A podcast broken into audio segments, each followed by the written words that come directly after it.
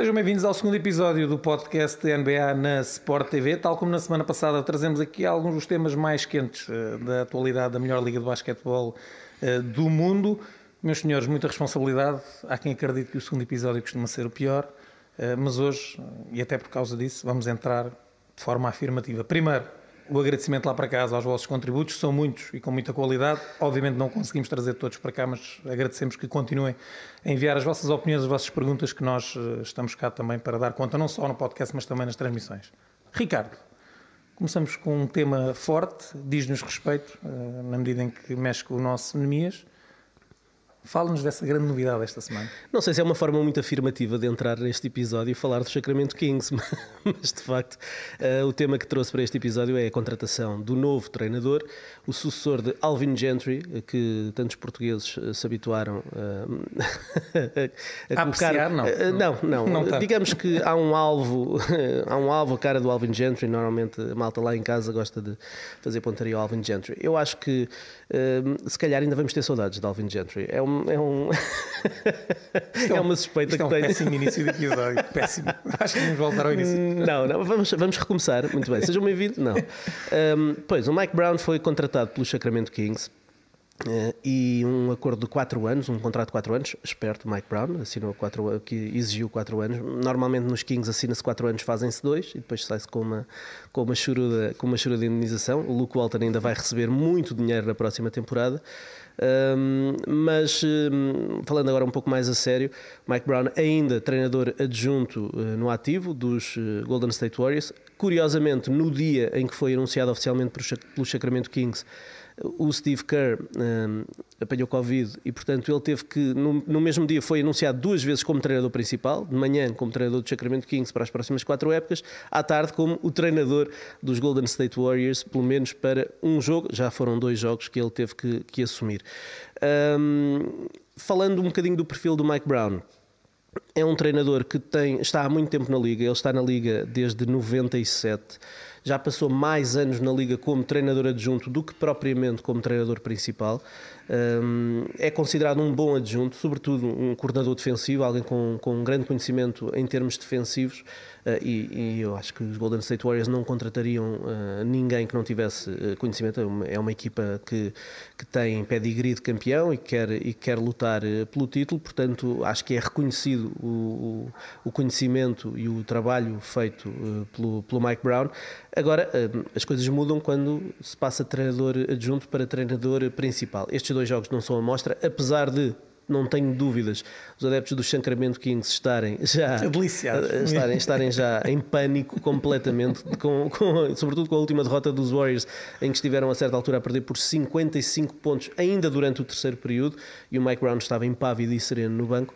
Um, portanto, acredito que não só os adeptos, mas se calhar também a, a cúpula decisora do Sacramento Kings deverá estar uh, a colocar algumas dúvidas sobre, sobre o Mike Brown, sabendo nós que dois jogos não significam absolutamente nada. Mas falando daquilo que foi a experiência do Mike Brown enquanto treinador principal, um, ele foi treinador principal em Cleveland e em Los Angeles. Obrigado pelos teus Lakers. Acho que, foi, acho que foi uma boa altura, poderás falar sobre isso. Mas aquilo que eu quero dizer é que nesses, hum, nesses anos, entre 2005 e 2014, ele tem um registro muito positivo, quase 62% de vitórias. Também é verdade que enquanto esteve em Cleveland estava lá um senhor chamado LeBron James, também é verdade que quando esteve em Los Angeles estava lá um senhor chamado Kobe Bryant. Depois disso, regressou a Cleveland para uma última temporada enquanto treinador principal. Nessa temporada já não havia LeBron e teve um registro negativo: 33 vitórias, 49 derrotas. Um, as equipas dele, por norma, são equipas que defendem bem, mas também tem peças que ajudam um, a, a, esse registro. E o que hum, eu acho que é preciso já antecipar é que em Sacramento as duas estrelas à volta das quais a equipa está a ser construída, de Aaron Fox e do Mantes Sabonis, não defendem bem. Portanto, a equipa terá que atacar o mercado por forma a, a adicionar ali jogadores que sejam competentes defensivamente e que acrescentem outra dimensão que as duas estrelas não têm, que é o lançamento de três pontos. Senão aquilo não vai funcionar. Um, e de facto temo que aquilo possa não funcionar, até porque o Oeste para o ano vai ficar ainda mais eh, forte com os regressos dos Clippers a sério e eventualmente dos Lakers também a sério. Denver também. Denver com o reforço, enfim. ah, os Pelicans vão subir, os Spurs vão mexer muito, não se sabe o que é que vai sair dali, e portanto um, os Kings que querem pôr fim a, este, a, este, a esta maldição que já vem 16 anos seguidos sem ir aos playoffs, eu temo que vão continuar a, a penar e fazer uma travessia no deserto. Para o Nemias em concreto, um, não sei se é bom, se é mau, acho que ainda é muito cedo para fazermos esse tipo de análise porque o plantel não está construído. Portanto, uh, se é verdade que ele gosta de jogadores defensivos, sim. Se gosta de defesa, sim. Mas se contratarem mais três postos e ele tiver cinco postos à frente dele, não vai servir de nada. Luís, o cenário para o Nemias fica melhor, fica pior? Não sei, não sei. Nem sei se tão pouco, mais do que a questão do treinador, ou tão importante quanto a escolha de Mike Brown ou de outro, eu continuo a não ter a certeza se o Nemias renovar pelo Sacramento King se é bom ou mau, não sei. Uh, e aliás, acredito que ele próprio também não deve fazer ideia Mas nenhuma. Continuamos com a ideia que há muitas equipas que precisam de um Nemias e que há outra que o tem que tem muitos jogadores que se calhar fazem com que ele não seja tão é, necessário. É, é, paradoxal, mas isto não é único na Liga. Há, há, jogadores que em determinadas equipas ou não jogam ou jogam muito pouco ou não são devidamente aproveitados e que seguramente noutras equipas teriam outra utilização. O Nemias é só um caso, e estamos a falar de um jogador de primeiro ano, portanto, ainda com pouca expressão dentro do contexto da Liga, mas há outros que, que vivem exatamente essa situação. Continuo a achar, não sei, como o Ricardo diz, não sei qual é a ideia do treinador. Eh, eu vou mais longe, eu não sei se o treinador conhece de facto Nemias, não faço ideia nenhuma. Eh, já deve ter tropeçado no nome dele, entre aspas mas não sei se já ouviu jogar, eh, se só viu estatísticas. Admito que agora, é assim, quando, quando decidiu, enquanto preparava a defesa da equipa dos Warriors para os jogos e com o resultado que temos estado a ver, ele deve também ter dado uma vista de olhos pelo plantel dos Kings antes de assinar o contrato. Digo eu, quer dizer, numa situação que para mim, já o disse e volto a repetir, é normal nos Estados Unidos, para mim normal não tem rigorosamente nada, é só confusa e difusa. Uh, e não sei, também não estou, não estou com isso a dizer que foi por isso que os Warriors nas últimas horas tiveram um jogo em que empataram, mas um, ehm, eu não sei o que é que ele já viu da equipa, se já tem ideias, quer dizer, ideias tem que ter, ele, ele para aceitar um contrato para além do dinheiro que é para é 4 anos, partida, tem é? uma ideia base de o, quem é que lá está e quem é que poderá ir para lá, acho eu, e seguramente que isso terá sido falado com os responsáveis da equipa. Agora, o que é que isso vai resultar na prática? de quem é que está lá e vai sair, quem é que não está e vai entrar, e quem é que ele quer aproveitar a sério entre os que lá estão. Uh, não sei, não sei. A mim parece-me mais ou menos claro que o Holmes, seja pelo treinador, seja pela equipa, uh, eles vão tentar tirar de lá o Holmes. Acredito que o Len, até pela questão que se vive atualmente, em que seguramente o rapaz não deve andar com a cabeça propriamente direcionada para a prática do basquetebol, acho que também é um elemento que se calhar deve ser para sair.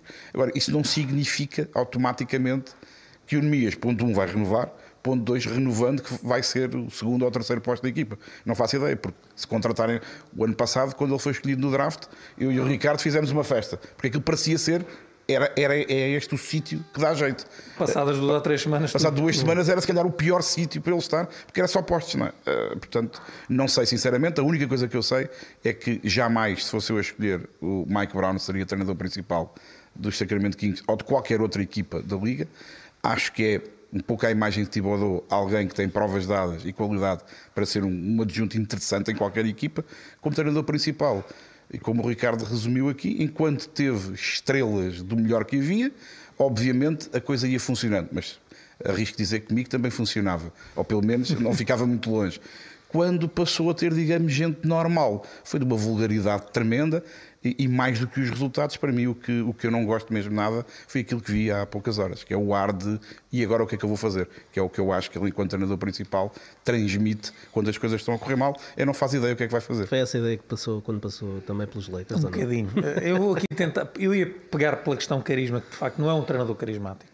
Não é um treinador que se olhe para o banco e que se e que se perceba ali grande confiança, isso parece que se mantém. Uh, claro. Tipo, e é difícil porque faz, faz, tem muito a ver com a personalidade da pessoa, com a forma de estar, e nesse aspecto não vejo um Mike Brown muito muito seguro de si e a transmitir muita segurança aos seus jogadores. E essa foi a ideia. Agora, Uh, ele é considerado um player's coach, alguém que dá muita confiança aos jogadores. Eu ia agora pegar nos pontos que eu acho que podem ser positivos. precisa de uns adjuntos mais disciplinadores também. É? Talvez, não? poderá ser um caminho. Atenção que ele faz também aqui um percurso após sair de Cleveland a segunda vez, julgo que é a última experiência na NBA. Um, faz um percurso normal na NBA, vai outra vez, está agora com o Steve Kerr há alguns anos, fez, andou por ali na, na liga como adjunto, esteve ao, ao, serviço da seleção da Nigéria, um, portanto há, há, aqui um conjunto de experiências que lhe podem ter dado mais qualquer coisa. Agora, eu defendo muito que os treinadores, e nós falamos, por exemplo, muito do Monty Williams, olha-se para o Monty Williams, dá logo uma, uma sensação de, mesmo quando a coisa não está bem, que eu sei o que é que estou a fazer, calma, estamos cá, estamos bem. Sim, também era adjunto, também é um players coach, mas aí eu acho que com o Monty Williams a validação da estrela da equipa, que é o Chris Paul, acaba por lhe conferir também um bocadinho mais de autoridade. Essa era, agora era, esse, era o passo a seguir que eu ia dar. Ele já tinha antes do Chris Paul. Até que ponto, e se a equipa quer mesmo andar à volta de Fox e de Sabonis, até que ponto esses jogadores foram incluídos nesta escolha, uh, porque poderá passar muito por aí também o sucesso do Mike Brown e aquelas debilidades que nós lhe reconhecemos ao longo dos anos podem de um momento para o outro ser atenuadas com as duas estrelas a como dizem os norte-americanos, embrace o, o, o, Mike Brown e a partir daí as coisas rolarem melhor e ele poder um, pôr os pontos fortes dele cá para fora, que ele tem alguns. Uh, equipas bem trabalhadas defensivamente, com bons rankings no, em quase todos os anos, há ali um ou outro ano que é, defensivamente as coisas não correram tão bem, mas eventualmente ele pode conseguir fazer um bom trabalho, isto sou eu querer ver a, a coisa da forma positiva, e defensivamente se ele é um treinador competente, irá contar com um jogador com economias que no pouco que mostrou na NBA mostrou que é um jogador que a esse nível é muito uh, competente. Sim, a única coisa que eu quero destacar para finalizar é que pelo menos não escolheram o Mark Jackson. Isso, para mim. Olha, eu, eu se puder apostar que ele. Eu ainda não festejo porque eu acho que ainda há hipótese. eu, eu, só queria dizer que. Vai-te sair a fava, não é? Se, se houver aí um sítio para poder apostar que ele não cumpre os 4 os quatro anos, eu ponho já lá dinheiro, já. E que eles não vão ao playoff na próxima época, é já também às escuras, e sem com, saber a equipa. Sim, e com esta é previsão de otimismo sem limites, exacerbado do Luís Avalanche, vamos para o tweet desta semana do Ricardo. Muito bem, eu esta semana um, foi a semana em que uh, foi oficializado, um, julgo que não é este o tweet, é, é outro tweet é o tweet seguinte. Um, do Pinto. Sim, do Pinto, do Pinto. O tweet um, do Pinto fala de, de MVPs uh, e esta semana foi oficializada a eleição de Nikola Jokic como o MVP da temporada, sem surpresa, já tínhamos falado aqui também no primeiro episódio, uh, e o Pinto um, questiona quem será, na nossa opinião, o próximo americano a ser MVP. Ele brinca dizendo que lá para 2030, porque para já parece que o, o domínio dos não americanos está eh, para durar. Eh, ele aposta no gordinho de New Orleans, portanto Zion Williamson. Quero acreditar que o gordinho não é o Brandon Ingram, eh, não sei. Não, não, não. não, é, não. É Zion Williamson, quando fizer mais de 68 jogos numa época. E a minha questão, vou transformar isto numa questão, é Zion Williamson é ou não para vocês o mais sério candidato a ser o próximo americano um, Só lá em casa, recordamos, temos, estamos munidos com umas placas de trânsito, uma, uma verde outra vermelha, basicamente não é, tem aqui um, um género do emoji, não é bem, e já levantámos todos e reparem que eu ponho a minha, portanto, para baixo e ao contrário. Portanto, eu não concordo nada com isto. Mas primeiro começa o Ricardo. Estamos todos de vermelho. Estamos todos. A... Não, Luís, vais a tempo de mudar a tua opinião para, para não, discordares de nós. Vamos não, começar noutra. Estamos a começar num tom mais, sim, sim. mais pacífico.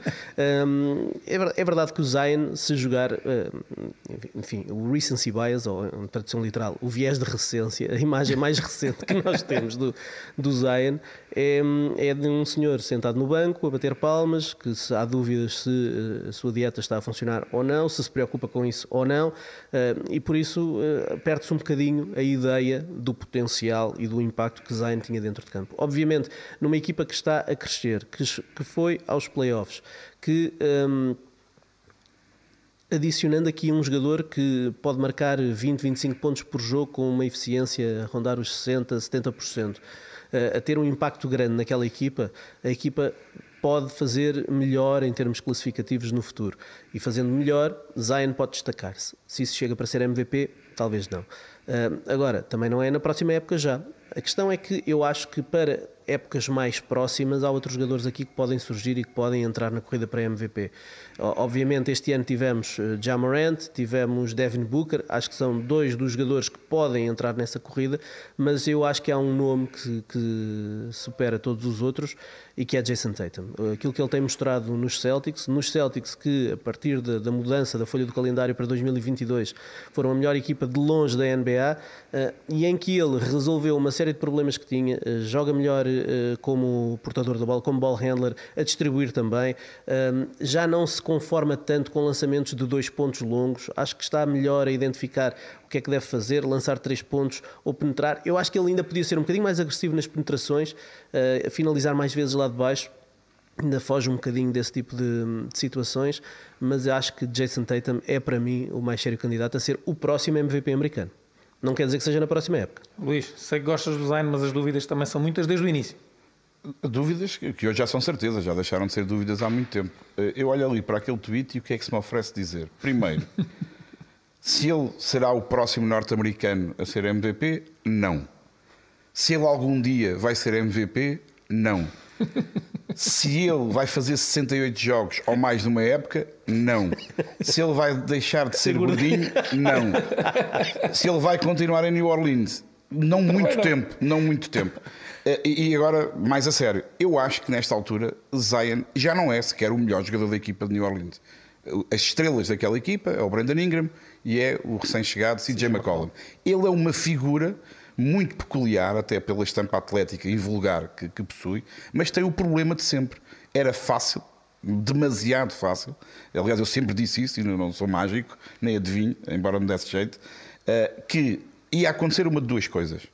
Ou ele, fisicamente, não iria aguentar o ritmo da NBA, porque uma coisa é jogar uma, uma duas vezes por semana uh, na faculdade, outra coisa é jogar quatro vezes por semana na NBA contra adversários a sério e com viagens uh, incríveis de um lado para o outro. Portanto, ele nunca tinha sido testado a esse nível. Portanto, para mim era óbvio que ele não ia aguentar. Depois, acredito cada vez mais que ele, para além da questão que tem com o peso, ele não faz rigorosamente nada para evitar que essa questão seja um problema para ele.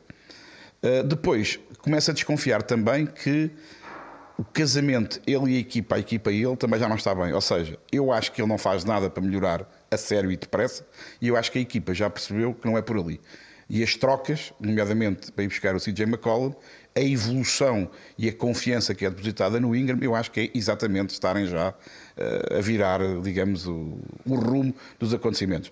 E, e Zion depois tem uma outra questão. Para ser, para ser MVP, ou eventual MVP, teria que jogar muitos jogos. Ele não vai conseguir fazer porque para o fazer teria que, de facto, ter uma estampa atlética diferente. Eu sempre disse e mantenho, ele com uma estampa atlética diferente é um jogador normal. É bom jogador, mas não é candidato mas a nada. Muito Como é evidente, é o porque jogo. o seu jogo é, é, com base na força, na capacidade invulgar que ele tem, um Charles Barkley multiplicado não sei por quantos.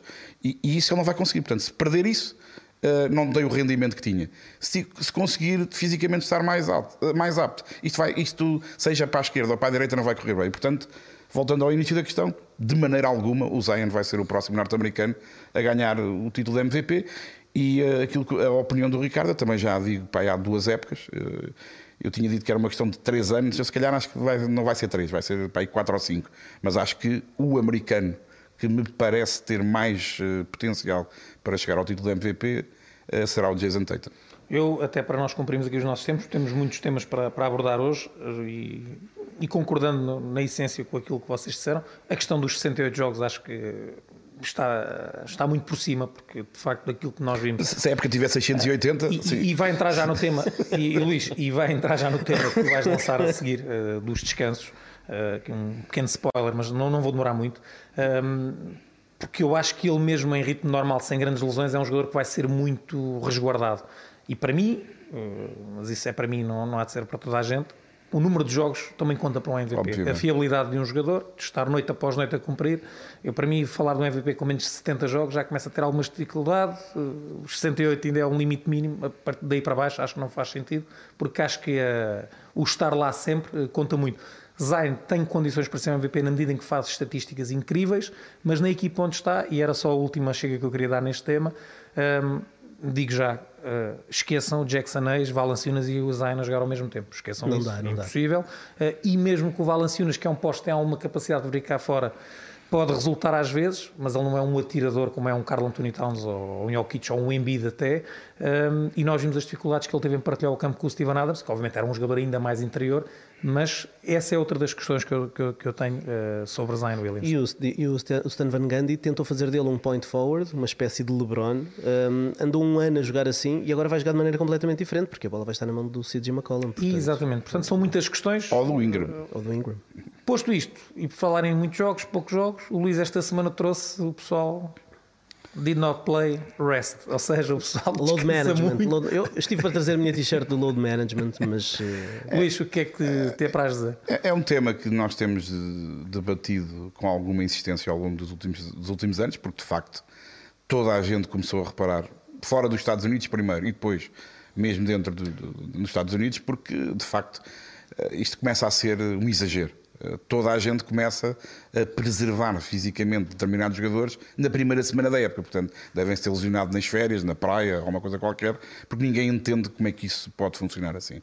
E, e eu acho que há duas questões uh, que devem ser colocadas. Primeiro, o rendimento desportivo. Eu não entendo que uma liga tão profissional uh, tenha gente uh, bem preparada, pelo menos do plano teórico, e que quando começa a época necessita de descanso. Não consigo entender isto. Não. Há aqui alguma coisa que não está bem. Ou eles não estão bem preparados, ou não se cuidaram bem nas férias, ou os responsáveis da equipa não sabem o que é que estão a fazer, ou aquilo não, não, não combina bem. Uh, a outra questão é que me parece um perigo tremendo para a Liga que se venda cada vez a preços mais exorbitantes os direitos televisivos e os bilhetes que o pessoal, uh, seja da época, seja avulso, vai comprando, e depois o pessoal chega lá e falta o A, o B, o C e o D, mas não estão lesionados, estão, estão a descansar. Ninguém sabe muito bem porquê. Eu acho que isso é uma falta de respeito por quem paga bom dinheiro para assistir a NBA.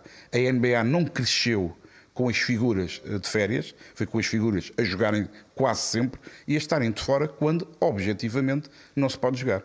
E como isto é só uma visão, digamos, teórica, é uma filosofia, eu dei-me ao trabalho de espreitar e, e, estive a ver os números de vários de, de, das principais figuras da, da NBA, mas para ser a coisa mais eloquente, achei que devia concentrar apenas e só nos números do melhor de todos.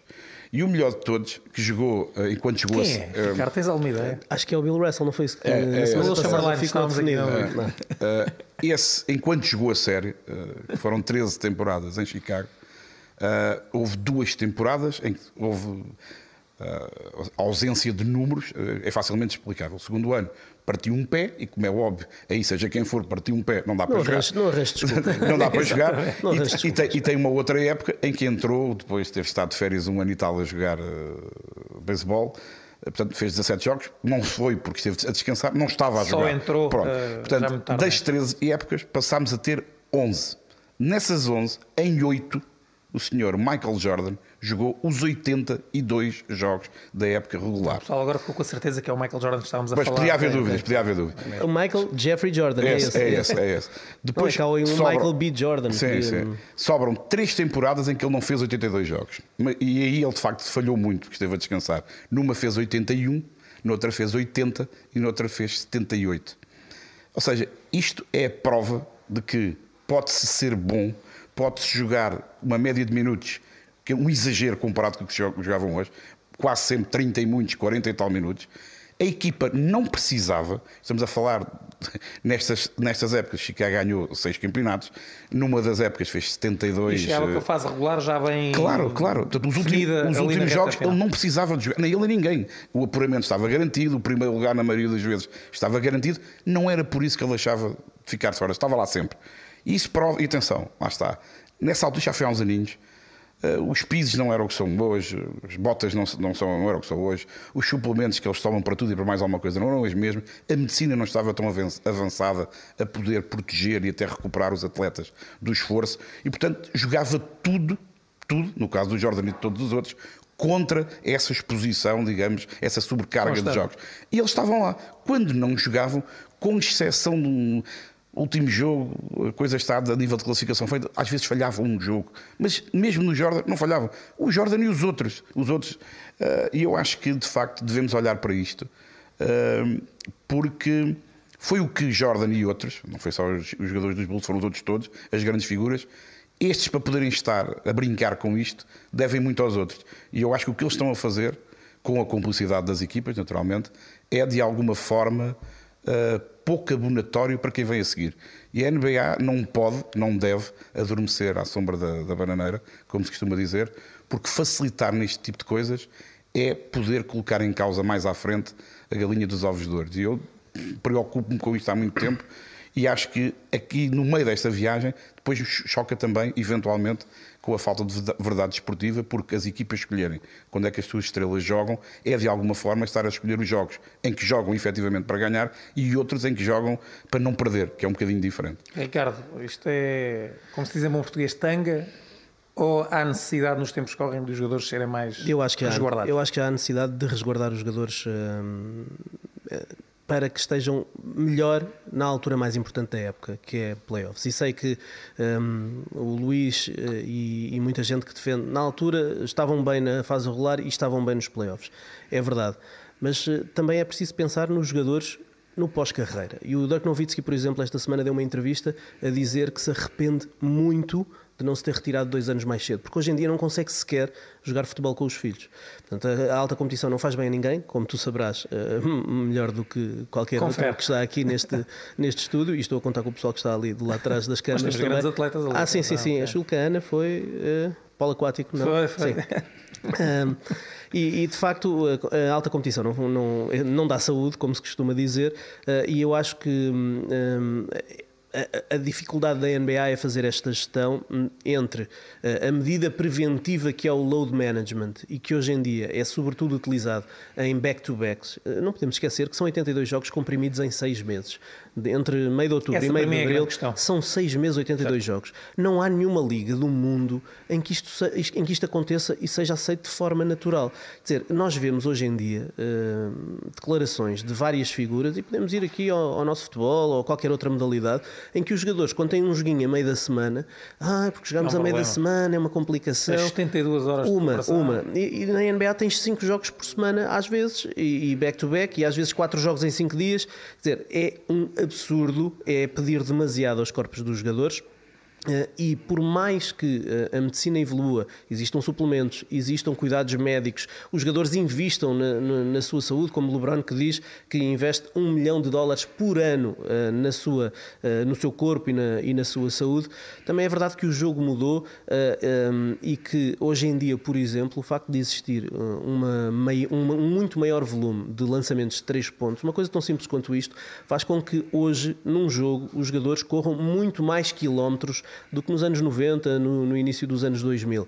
Isto tem um impacto nas pernas, nas articulações, nos tecidos moles e, portanto, eu acho que isto é tudo uma medida preventiva para um, cuidar da saúde dos jogadores. É claro que depois há abusos e nós vemos alguns abusos. É verdade que a NBA pode, para evitar que haja descansos em jogos muito importantes, jogos muito importantes em jogos que são transmitidos eh, na, na televisão a nível nacional, nacional. Uh, não, colocar, não colocar esses jogos como back-to-back, -back, enfim, tentar criar ali uns artifícios para fugir uh, a isso mas eu acho que eh, nesta altura o load management que eh, foi levado ao extremo pelo Joel Embiid e pelo Kawhi Leonard quando tiveram as suas grandes lesões, eh, hoje em dia é aceito por toda a gente. Toda a gente sabe, neste último ano, ehm, por exemplo, os San Antonio Spurs, o DeJounte Murray e o Jacob Poeltl descansavam sempre religiosamente na segunda noite dos back-to-back. E descansaram num sempre. jogo que podia ter custado até a entrada no play na equipa. E descansaram porque estava definido no início da época. Estes dois jogadores que vinham de lesões e normalmente e hoje em dia o load management é utilizado sobretudo por jogadores que vêm de lesões e por isso é que se começa a fazer também mais no início da época. Um, isso acaba por, um, por, as equipas já saberem. A NBA já não multa as, as equipas que. Uh, não, não, quer dizer, isto, é, isto, era evidente para todos. O de John T. Murray e o, e o não jogavam nunca na segunda noite do back-to-backs. É, é, óbvio que não estavam lesionados. É óbvio. Aquilo era uma medida preventiva. A NBA não multa. Portanto, só quando é evidente, só quando vai contra. Um, quando impede os jogadores de jogarem num, num jogo que é transmitido a nível nacional. Uh, e, portanto, é, é, um bocadinho tentar uh, fazer o equilíbrio entre tudo, porque na verdade o produto NBA é chegar agora aqui a esta fase de conta, ter os melhores dentro de campo e de repente vês o Jamorant a cair uh, com uma lesão, vês outro jogador a ter uma lesão e já são 10 All-Stars esta temporada com, com lesões nos playoffs e falhar em jogos nos playoffs e, e ninguém sabe isso se de facto queremos. se houvesse uma gestão com um bocadinho mais de descanso durante a época em que há os tais 82 jogos em 6 meses, que é uma anormalidade, se, se de facto não teríamos mais jogadores a jogar agora. A, a solução poderia ser reduzir a temporada regular, mas a NBA também não pode fazer muita coisa porque isso implica eh, mexer no bolso dos donos das equipas e isso é, É um problema. é um problema. é um Eh, problema. eu situo-me alguns aí no meio. Se tivesse um sofá no meio, estaria sentado aí no meio de vocês. Porquê? Eh, porque acho que os dois lados têm que ser analisados. Eu, antes de ir a reduzir o número de jogos, iria tentar esticar a época um bocadinho. Já, A questão é que isso depois choca com o beisebol, choca com o futebol Pois eu americano. percebo isso tudo, mas eh, também são jogos Mas de a preocupação regular. é a saúde deles ou é o chocar com o beisebol? Claro, eh, mas aí todos se defendem uns aos outros de certa forma e é, é um negócio de todos, sendo que não tem nada a ver o beisebol com o basquetebol e com o futebol americano e com o hóquei, mas eh, Mas se for isso, eu percebo que haja uma se for isso, eles não estão preocupados com a saúde dos atletas, estão preocupados com o negócio. Mas, mas, Então? mas, mas há algures nesse equilíbrio entre a saúde dos atletas e o negócio, a coisa vai se decidir, porque não vai nem só para o lado da saúde dos atletas, nem vai só para o lado ah, estritamente financeiro, porque lá está, havendo esse descanso, acaba por alguns jogos também ficarem de certa forma comprometidos. Ah, o que eu acho que não pode acontecer sistematicamente, ah, e aí acho que as equipas têm alguma culpa, se há uma equipa que tem duas grandes figuras, porquê é que este descansa as duas em simultâneo? Acho que não faz sentido. E se calhar um adepto que vai a ver um jogo já se sente menos defraudado bem. Não está o LeBron James, mas está o Anthony Davis. Não está o Paul George, mas está o É Kawhi. aí que nós não sabemos. Nos se- Lakers eles fazem isso bem. É, é aí que nós não sabemos se de facto depois eles querem descansar só uma, mas depois o outro também diz, então eu também quero Ora, descansar. está. Porque o James Harden, por exemplo, este ano, eles foram a Detroit num jogo em que não houve jogo na véspera, não houve jogo a seguir e ele recusou-se a jogar. Portanto, a equipa E disse aí- que ele não jogava porque tinha um, um- Exatamente. E aí uma começa a soreness, ficar- uma so- estava qualquer coisa dorido ali. eh, E aí mas, começa mas a os ficar jogadores também têm, também têm um papel Aí ali. começa não é? a ficar, exatamente, todos têm que estar dentro, têm, têm que estar todos na mesma página, os proprietários, os jogadores, eh, os responsáveis da NBA têm que estar, estar, estar, estar todos na mesma página, no sentido em que, de facto, se há uma preocupação com os jogadores, eu acho que essa tem que ser sempre pres- preservada. Eh, não ia já para a redução de jogos, ia claramente para tentar. Eu para a redução de tipo jogos soluções. jamais iria. Uh, mas também é verdade, uh, 82 jogos, porquê? Se pensarmos, é um número que não tem grande. Ou seja, as equipas nem jogam as mesmas vezes todas umas contra as outras. É um calendário um pouco. Mas, mas ó Miguel, mas é, há- é há não sei quantos anos. Luís, está Agora bem, o problema é ser 82 jogos. Luís, mas o facto de ser há muitos anos não quer dizer que seja bem. Uh, Tá bem. é um Olha- calendário que não tem uma lógica de jogam duas vezes todos uns contra os outros. Por exemplo, não tem essa lógica. Sa- ou, sabes três vezes sabes todos uma medida que era boa? Sabes uma medida que era boa? Ok, fazem o descanso que acharem bem e e esse de- o dinheiro desse jogo eles não recebem. Acabava-se o descanso logo. Fora de questão, Logo. mas aí é que eu acho que tem que haver, esse- Hoje em dia, jogador- hoje em dia os jogadores duram até quase aos 40 anos, a maior parte deles.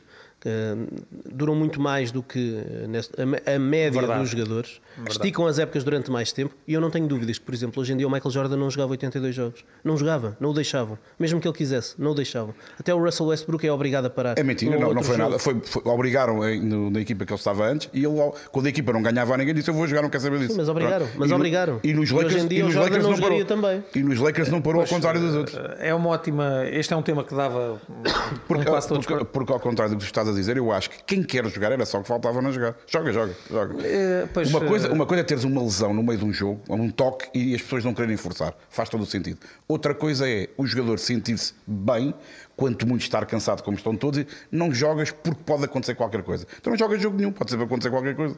Não, Meus não faz senhores, sentido isso. vamos ser mais disciplinados. Cada um teve aqui o seu ponto de vista. Eu cito-me alguns no meio. Acho que, acho que toda a gente vai ter que sentar à mesa e resolver um problema. E só para, para fechar, eh, uma pessoa que vá da Europa, eh, de África, não interessa, para ver um jogo nos Estados Unidos, que é um evento de uma vida, chegar lá eh, a Nova York e não ver o Randall.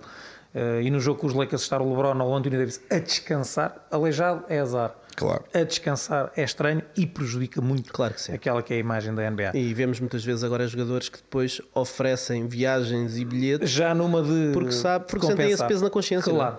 Luís, o teu tweet eh, de um naufrágio que aconteceu há poucas horas. É, foi um naufrágio que não estava previsto, se é que alguma vez os naufrágios estão previstos.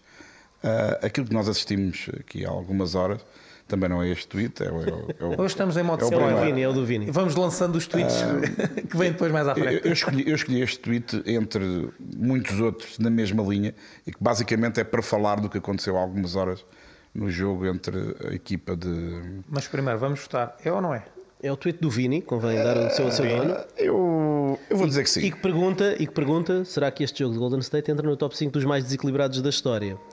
Eu digo que sim. Eu digo que sim também. Acho que estamos todos de acordo e não foi positivo. Não fui ver os números, mas. Eu vou dizer É que sim, não- exatamente. Eu vou dizer que sim e não vou sequer olhar para os números, não faço ideia sequer. Poderíamos ir verificar se pontualmente é dos mais desequilibrados ou não. Eu acho que Já tivemos jogos muito desequilibrados. Eu, eu estou a falar de playoffs, não é? Eu, eu, a eu playoffs. acho, eu acho que a essência desta, desta, desta afirmação, desta pergunta, não tem muito a ver ou não está só diretamente ligada com a diferença pontual.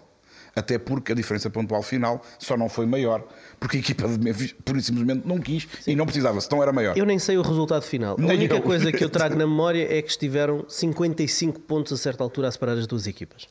Não o, desequilíbrio, o desequilíbrio que me leva a votar, sim, um dos jogos mais desequilibrados da história do playoff, é que isto não é minimamente normal nem aceitável. Nem tem a ver com o facto de ser o Mike Não, Brown. não, já não, não, não, não, não. Eu acho que só, só ajudou um bocadinho, mas coitado do homem. Coitado São do 10 homem. ou 15 pontinhos à conta do Mike Brown. O, o que estamos aqui a falar é que Golden State é assumidamente, e mais ainda desde que conseguiu recuperar as suas principais figuras, eh, candidato ao título. Memphis é um milagre a acontecer há três épocas e meia, sensivelmente. Estarem no playoff é excelente, estarem na segunda ronda é excelente, serem competitivos é excelente, mas eles não têm equipa para ganhar por 55 pontos no playoff a ninguém. Se acrescentarmos que a sua única verdadeira estrela não jogou, o que aconteceu neste jogo é algo verdadeiramente inacreditável. Uh, é óbvio que eles tiveram muita sorte em determinados momentos. É óbvio que tiveram períodos em que tudo o que atiravam ao cesto de qualquer maneira entrava, é verdade, incluindo lançamentos à tabela, de frente, de lado, coisas que não acontecem muitas vezes, se é que vão acontecer outra vez. É também verdade que os à- às páginas tantas, tudo o que faziam saía ao contrário. Portanto, eles driblavam, a bola batia nos pés, eles passavam, batia na cabeça não sei de quem, era tudo ao contrário. Mas o fator sorte também não, não pode Não entrar tudo, não pode. nesta equação. Mais a mais em playoff, não- está, o, fa- o fator sorte ou azar tem aqui o peso que tem o Mike Brown no banco. É uma coisinha ínfima. O que aconteceu ali é, de Coitado facto, um jogo, um jogo que vai ficar na história, porque ninguém se lembra de ver Golden State depois de ter ganho o primeiro título. Nunca mais lhes aconteceu nada parecido, com Parecido, isto. cara. Parecido, não é igual. Desde que, estivesse, desde que estão E a antes, jogar os, antes- novamente os três e antes de chegarem ao título, nas épocas em que já se percebia, ali a partir da entrada do Mark Jackson, que o Ricardo gosta tanto, que estava ali a acontecer qualquer coisa, eles nunca lhes aconteceu nada disto. Mas não aconteceu a eles, nem acontece a ninguém.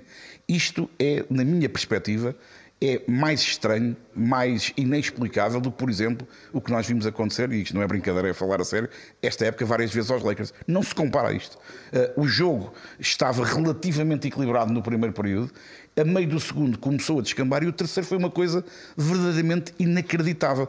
Às páginas tantas, o Ricardo estava só a ver os pontos que a equipa de Memphis tinha. Aquilo não fazia sentido nenhum. Não fazia sentido nenhum. Portanto, foi um jogo em que uh, chegou a estar em 55 pontos e, muito sinceramente, a ideia que eu tenho, isto não foi há muito tempo, se Memphis lhes dissessem assim, vocês ganham por 60 E passam. e não jogam o jogo 6, eles tinham ganho por 60. Dizíamos assim, vocês ganham por 65, nem jogam o sétimo e seguem em frente. Eles ganhavam por 65, mesmo que os outros tentassem que isso não acontecesse. E eu acho que isso torna o jogo em si um dos mais equilibrados da história. Estamos a falar de Memphis também, temos que sair um bocadinho do modo Kyle Anderson e Jamorant. Vamos acelerar, apesar de ele estar aleijado. Sim, sim, Ricardo, sim. o que é que pareceu este Vou jogo? só dizer muito rapidamente que eh, o que me pareceu foi que os Warriors não estavam preparados para jogar frente a uma equipa sem Jamorant e, portanto, o plano de jogo. É que já o jogo anterior O plano de jogo, que- a preparação para esta série foi a pensar em Jamorant. Aquilo que eles explo- exploravam ofensivamente era atacar ou envolver Jamorant em algumas ações defensivas.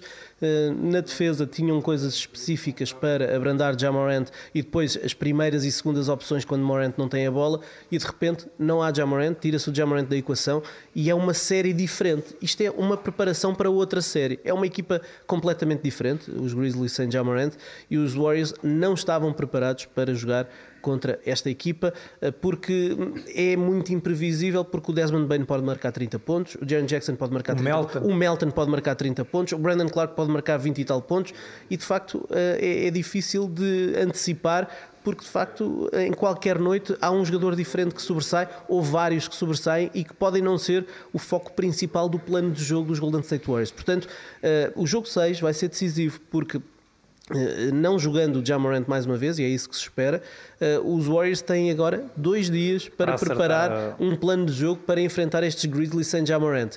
E um, se não conseguirem limitar os Grizzlies, têm que contar com uh, aquilo que ainda não vimos muitas vezes esta época, que é Curry, Clay, Poole, Green e mais uns quantos, todos no mesmo jogo a aparecerem bem. E isso não tem acontecido.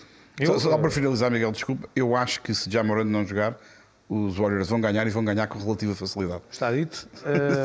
eu votei sim, porque, muito pela questão de Jamorant, levar este cabaz de uma equipa que não tem o seu principal jogador, eh, apesar de nós já termos percebido durante a época que quando Jamorant para faltou, não, é problema. não houve problema. O Jamorant ou o outro. Em playoff, isto é. Quer dizer, é a mesma coisa que Miami levar 30 eh, ou 40 pontos de Filadélfia sem Embiid para mim não existe. Aliás, não aconteceu. Não aconteceu. Não, não existe. Nem perto. Um, e por isso votei como um dos mais desequilibrados. Um, Memphis é o tal milagre que, que o Luís tantas vezes fala. Uh, o que é certo é que. Vão de milagre e para milagre. fechar, não, não. Esta série, se me dissessem hoje que poderia estar 3-2 para, para Memphis. Sem Jamoran. Sem dúvida Sim, Eles não ganharam o jogo anterior porque não calhou. Porque não calhou. Não calhou Portanto, só, foi só isso. Passamos para o meu tema.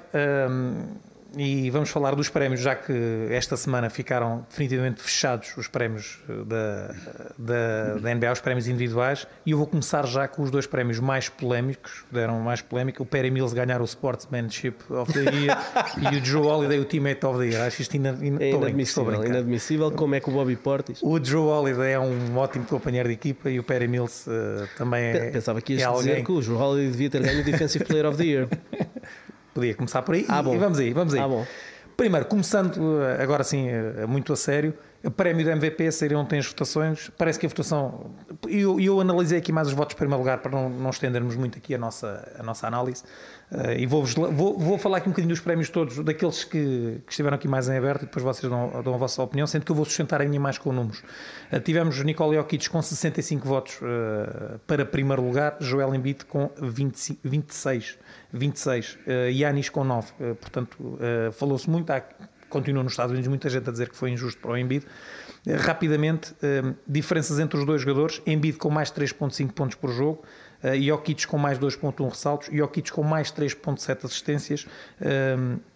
Jokic com quase mais 9% de percentagem de lançamentos de campo, Embiid com mais 3.5 lançamentos de 3, uh, lances livres igual, roubos de bola mais 0.4 para o Embiid, desarmes mais 0.6 para o Embiid. Isto são números uh, cruz, portanto sem Sim, qualquer estatísticas análise. Simples. Estatísticas simples, sendo que depois uh, recolhi aqui também as, uh, os números comparativos de uma época para outra de um e de outro, não vou dá-los todos, mas posso-vos dizer que em relação à época em que Jokic foi uh, MVP, portanto a última, em que tinha sido MVP, melhorou também em muitas coisas, ou seja, não foi um Jokic não fez só mais uma, ele foi mesmo assim melhorando uma coisa que já era de excelência.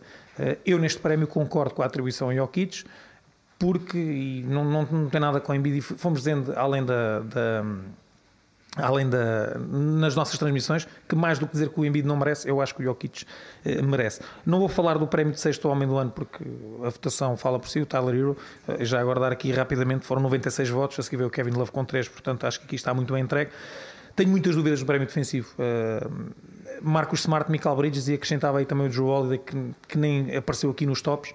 Uh, Rudy Gobert acho que é um bocadinho penalizado pela questão dos encaixes que muitas vezes o deixa exposto e percebo que, que desta vez não tenha ganho. Rookie do ano para mim era o Evan Mobley, uh, sei que é polémico e que muita gente uh, que ia com o Scottie Barnes, e, mesmo raciocínio, Scottie Barnes amanece, para mim o Evan Mobley merecia mais. Most Improve não dava ao Jamorant, de todo, não dava ao Jamorant. Uh, para mim, claramente. E, Nem entrava na discussão. Uh, não, isto é um prémio de consolação claro, e acho claro. que um jogador como Jamoran não tem que ter prémios de consolação. Para mim, era o de John T. Murray. Uh, a certa altura, se, se, fosse a primeira parte da época, dava Miles Bridges, apagou-se um pouco depois. ia com uh, T. Murray e rapidamente falta-me aqui falar do prémio treinador do ano também não dava Monty Williams não sei a vossa opinião porque acho que se acho que se Monty Williams leva o prémio este ano é estarmos a dizer que quem tem o melhor registro é o melhor treinador e acho que a discussão uh, perde aqui um bocadinho de sentido. Vou justificar a minha escolha. Época 2020-2021, Phoenix Suns, 51 vitórias, 21 derrotas. Este ano, 64-18. Clara melhoria, melhor registro da liga, mas os Suns, na minha opinião, partiam de uma base já muito boa. Um, acho que o ano passado todo o sentido Monty Williams, na minha opinião, porque os Suns ninguém esperava que eles fizessem o que fizeram e depois ainda acabaram na final da NBA, mas o prémio é atribuído antes uh, uh, dos playoffs. Taylor Jenkins, para mim era o nome que, que mereceria maior consenso, até pelo milagre constante que o Luís faz referência, eu concordo perfeitamente. O ano passado, os Grizzlies fazem 38 vitórias, 34 derrotas, oitavo lugar à pele. Este ano, segundo lugar no Oeste, 56 vitórias, 26 derrotas. E depois, para não analisar só os números, e agora vou-vos dar a outra análise, hum, a equipa que cada um tem. E para mim, aquilo que Memphis fez com a equipa que tem é sensacional e está a continuar a fazer em playoff, sendo que essa análise já não entra para este prémio, mas lanço-vos uh, esta discussão com números que são aqui dados de uma forma um bocadinho aleatória, mas sabemos que para os prémios de MVP, para os prémios de treinador, o que seja, os números têm um peso muito, muito grande, depois é um bocadinho a percepção de cada um. Uh, mas uh, deixo-vos aqui com este prémio. Peguem naqueles que acharem mais, mais relevantes mas fica aqui as minhas opiniões. Ou ficam aqui as minhas opiniões. Sim. Um, bom, MVP, um, e eu desde meio da época que dizia que, que tendia para, para Jokic, acho que um, se ganhasse Joel Embiid, ninguém poderia dizer que era injusto, completamente injusto, mas uh, na minha opinião, Jokic, não só pelas estatísticas simples, mas a maior parte das estatísticas avançadas eram todas favoráveis a Jokic, portanto, para mim não há dúvidas que foi, que foi o MVP. Vamos falar sobretudo, sim, ou, ou pelo menos eu quero falar sobretudo daqueles que, que geraram mais dúvidas. Uh, treinador do ano. Uh, eu, eu, acho que a grande questão em relação aos prémios é a definição dos critérios. Claro. É preciso definir critérios. O treinador do ano, eu encontrei argumentos muito favoráveis, quer para o Monty Williams, claro, quer para o, o Taylor Jenkins. Está a fazer um trabalho inacreditável. O Taylor Jenkins, qual é o. Será que o critério que devemos ter é aquilo que mais nos surpreende? Um bom trabalho de treinador é o, a época que mais surpreende? É porque se for, então Taylor Jenkins merece esse prémio, porque é muito mais, era muito mais inesperado no início da época ver os Grizzlies a acabar na segunda posição com este registro do que os, os Suns, que todos acreditávamos que eventualmente poderiam fazer o que fizeram. Agora, por outro lado, os Suns ganharam uh, a NBA, a fase regular, com oito jogos de vantagem em relação ao segundo classificado. Oito jogos de vantagem. Claro. E, portanto, eu acho que isso também tem que ter algum mérito. A equipa podia ter abrandado um bocadinho, tirado o pé do acelerador, uh, não o fizeram, e, portanto depende muito do critério. E eu acho que, sinceramente, a minha opinião é que todos os anos somos todos uns hipócritas a atribuir prémios. Porque todos os anos escolhemos o critério que mais nos dá jeito Ora, para nós é atribuirmos o, o, prémio claro. àquele que nós achamos claro. que nesse ano.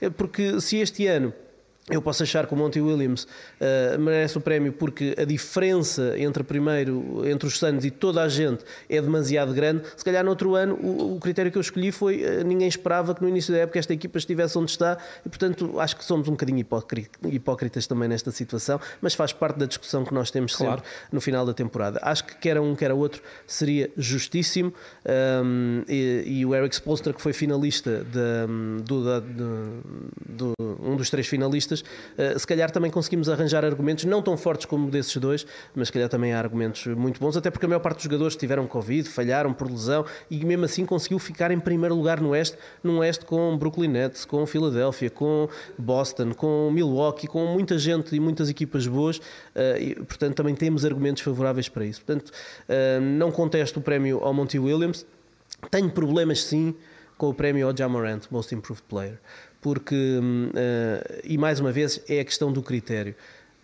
Jamorant foi escolhido na segunda escolha, com a segunda escolha do draft há três anos. Nós não esperávamos que ele explodisse. Claro, e já no passado tinha dado. Eu acho que ele aqui, muito. Eu acho que aqui a NBA que tem que definir uh, um, critério. um critério e tem que eliminar aqui algumas figuras. Eu acho que jogadores que sejam escolhidos no top 3 do draft nos primeiros 3 anos não podem estar uh, na corrida para um prémio de Most Improved, porque é expectável que eles tenham esta evolução. Isto não faz sentido absolutamente nenhum. Portanto, uh, o, o, que faz sentido é o Desmond Bain, escolhido na, julgo na posição 35, claro. ou lá o que é que foi, de repente dá o salto que deu do ano passado para este ano. Isso é que não é expectável. Portanto, se calhar, isso é que é muito mais merecedor de um prémio de Most Improved. E, um, ehm, também é verdade que, uh, olhando apenas de uma forma simplista para a evolução do Jamorant do ano passado para este ano, o salto é tão grande em termos é de números é. que é, é, é, difícil contestar a atribuição deste prémio, porque o prémio é o jogador que mais evoluiu. Não é o jogador de- com mais de 3 anos de liga que mais evoluiu Claro, e que claro. não foi escolhido das primeiras três. Portanto, se é o jogador que mais evoluiu, se formos eh, eh, rigorosos, ele tem que estar entre o- o- a base de recrutamento para este prémio. Luís, poder de síntese, te- temos, que- temos que acelerar mesmo. eh, uma, uma ideia geral sobre os prémios Eu atribuídos. concordando com muito, muito que o Ricardo disse, não concordo com a história da hipocrisia. A hipocrisia, cada um que é chamado a votar, vota de acordo com a sua opinião. Não é uma questão de ser hipócrita ou não. Mas se nós usarmos um, um critério no ano passado e outro neste ano, Então, mas isso, mas é- a- cada um que vai votar é que usa o seu critério, ninguém sabe qual é o dele. Sim, tu percebes? não, não é, não é no, sentido crítico, é no sentido Eu- de eu nós acho- podermos muitas vezes usar argumentos diferentes em anos diferentes para ir à procura do. Mas isso, lá está. Ou há uma coisa objetiva que é assim: O que é que o melhor valorizamos marcador mais? é quem marcou mais pontos ou quem tem melhor média. Aqui não há conversa. O melhor ressaltador, se for o que ganha mais ressaltos ou melhor média, não há conversa. O melhor jogador, pode haver conversa. Porque tu podes ler de uma Claro. maneira ou ler de outra. Sim, mas eh, faz sentido tu leres de uma maneira num ano e no outro ano leres de maneira diferente. Depende, isso é cada um sabe a cada momento qual é, digamos, a- as regras com que se vai, com que se vai analisar a questão. Eu acho que, basicamente, no, no- o treinador, eu, eu sou um defensor acérrimo do, do, do Monty Williams, mas acho que eh, é preciso também. É óbvio que ele não pode ser prejudicado por ter melhores jogadores. Claro. Ponto. claro. Mas, ou se define assim, e, e acabamos com a conversa. Eu sou um dos maiores fãs de Monty Williams. Eu também, eu também. todos, somos todos. Claro, se, a, se a NBA disser assim, o melhor, o treinador da equipa com mais vitórias é o treinador do ano. É um critério. E aí não há nada a fazer. Quem chega Claro, ao fim. é muito simples. Da mesma história que eu acho que é, é de doidos o melhor, o melhor treinador não poder ir os anos todos ao All-Star Game. Se tiver sempre o melhor registro, deve ir os anos todos, como os jogadores vão. Eu, ah, não pode ir dois anos. Mas porquê é que não pode ir dois anos? Se tiver o melhor registro, deve ir sempre, como os jogadores. Pronto. Mas eu acho que, efetivamente, o que Monty Williams fez, que foi excelente, ele e os seus jogadores, não se compara, na minha modesta opinião, lá está, no meu critério, com aquilo que Memphis fez, porque Memphis não tinha armada para aquilo tudo. E o trabalho de Jenkins é incomparavelmente mais difícil. Porque não tem os mesmos ovos, como costuma dizer. Eh, E consegue resultados similares. O que é, lá está, inacreditável. E por isso o meu voto era claramente em. Só por isto. Lá está. Não é, não é que o outro não mereça. Este merecia era mais. Exatamente como a história do Jokic. Eu não consigo dizer que Embiid não merecia ganhar o prémio ou que se ganhasse o prémio que estava errado face àquilo que ele fez. Estaria errado só por uma razão. O outro merecia mais. O outro fez mais e melhor. E fez mais e melhor do que o ano anterior, em que também ganhou. Eu acho que a diferença a nível de votação aí, para mim, é perfeitamente normal. E até acho que se calhar não foi mais eh, evidente, porque houve uma, uma tentativa de alguma corrente de puxar um bocadinho pelo Embiid. Eh, ok, ele fez uma grande época, não, não tem discussão. fora a questão. Só o Jokic, aliás, ele chegou a dizer: o que é que eu tenho que fazer mais? Eh, tens de tirar o Jokic daí. Basicamente é só isto. Tiras o Jokic e ganhas. Sim, em qualquer, se calhar no- nos últimos 20 anos, o Embiid com o que fez este ano seria MVP em todos os anos. Claro, em todas as claro, épocas. claro. À exceção destes últimos dois anos. E à exceção facto, da, havia lá um- daquela que um rapaz começou a fazer triplos duplos de manhã à noite. É, é, Pode ser o tema para outro episódio. Rapidamente, antes de fecharmos, e vamos ter que fechar mesmo com este tweet: qual o peso de Steve Nash no falhanço dos Nets? Eu perguntaria aqui, eh, respeitando esta pergunta do Rodrigo Ferreira no hashtag NBA na Sport TV, se Steve Nash foi o mais culpado no insucesso dos Brooklyn Nets. Foi o, o mais, mais, cul- culpado. Sim, o maior responsável, digamos assim. Eu voto não. Tu Eu votas sim. Voto sim, Tu votas e já sim. vou explicar porquê. Luís, Ok. eu Porquê, é que- porquê é que eu digo que não? Porque não foi Steve Nash de certeza que permitiu que alguém eh, só jogasse quando quis, não foi ele que permitiu que assim não jogas, eh, agora já pode jogar, não foi ele que fez as trocas e baldrocas, não foi ele que foi buscar um jogador que aparentemente eh, entre as dores nas costas eu acho que ele está é maluco. Eh, não foi ele que teve culpa disso, não foi ele que, que falhou lançamentos, não foi ele que deixou de, de fazer aquilo que lhe competia. Agora lá está. Se calhar quem achou que um treinador sem experiência nenhuma era como este, excelente jogador, mas como treinador sem experiência nenhuma, era a pessoa mais indicada para tomar conta desta ocorrência numa equipa cheia de gente batida, com muitos vícios, eh, perdoem-me aqui a expressão, isso é que se calhar também não correu bem. Agora, agora essa pergunta um bocadinho mais ampla. Então, mas o treinador não há tido responsabilidade? De certeza absoluta também teve. Agora, o mais responsável? Não. Um dos responsáveis? Claramente que sim. Steve Nash. Steve Nash, para mim, só tem responsabilidade de hum, chegarmos ao fim da época e vermos que os Nets não conseguem fazer coisas muito evoluídas no campo. Que ofensivamente está tudo muito estagnado, que não têm muitas soluções. Isso para mim é a culpa do Steve Nash, mas é uma ínfima, uma ínfima parte de, do bolo enorme que é a atribuição de culpas que podemos eh, fazer este ano. Uh, e, e, se há um bolo, então uh, eu acho que o aniversariante aqui, ou a pessoa que devia comer a grande fatia do bolo, chama-se Kyrie Irving. Um, Estou de acordo. Há muitos problemas aqui. Os Nets falharam ao aceitarem que ele fosse jogador em part-time, não, que não quisessem que ele fosse jogador em part-time e depois depois aceitarem que ele fosse part-time, regressando na altura em que uh, o pico de Covid estava no, no topo, portanto, pondo em causa até a saúde dele.